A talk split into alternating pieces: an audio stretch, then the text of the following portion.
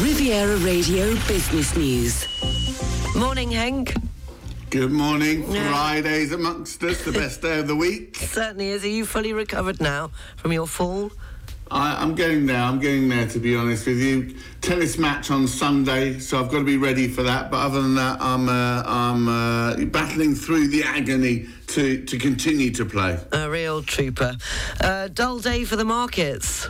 Bit of a subdued session for global equity markets yesterday. Stocks in Europe gave up gains after the Bank of England raised rates for a 12th time and signalled more hikes were to follow if inflationary pressures persist. Stoxx 600 closed flat. Mining stocks actually underperformed as copper prices slumped to a five month low. The back of weaker inflation data coming through from China, which had traders questioning the strength of the recovery, particularly in the manufacturing sector. US equities also traded lower yesterday. Tech outperformed, but we saw weakness in entertainment following the Disney results. Cyclical struggled as jobless claims rose. Opening calls on the European bourses are positive this morning looking to rise by around about three tenths of one percent. Euro Stoxx up 16 points, FTSE 100 in London up 25 points, DAX over in Frankfurt up 49 points. Uh, and Richemont have got good numbers. Yeah, the Swiss luxury goods maker that owns the Cartier brand have reported earnings this morning that have beaten analyst estimates as sales in China rebounded following its reversal of COVID restrictions.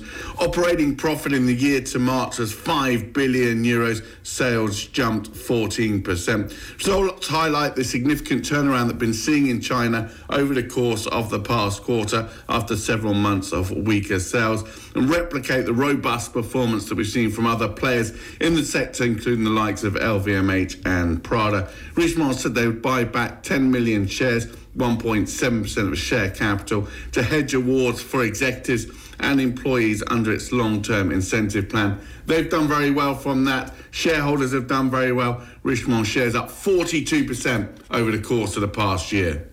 And uh, shares have slumped for Peloton.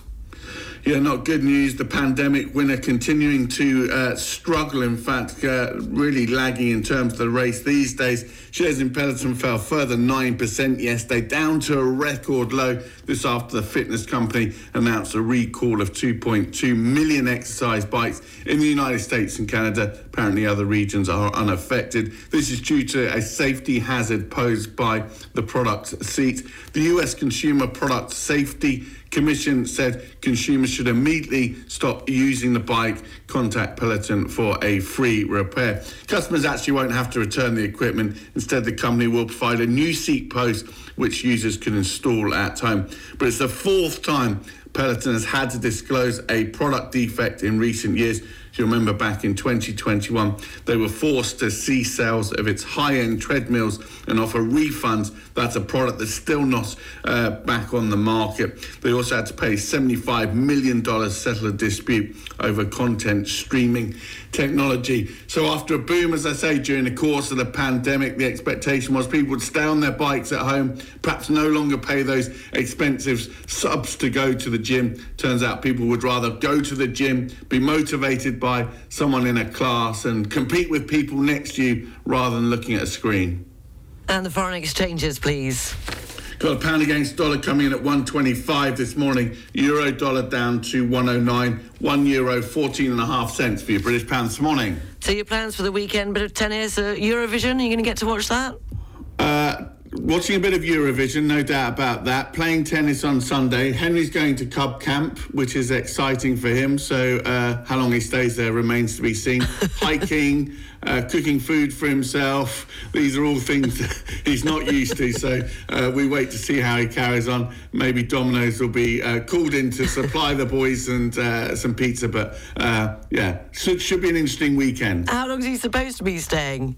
If you see Uh, two nights. It Two starts nights, tonight when the weather's not very good tonight, so he's thinking about abandoning that and uh, starting tomorrow. takes so after his father, does he? A little bit, a little bit, to be honest with you. Well, you you might remember or not your Feel Good Friday request. Uh, was it Born to Run? It certainly was. Henk, have a great weekend. Uh, speak to you Monday. Yeah, have a good weekend. Speak on Monday. Henk Potts from Barclays.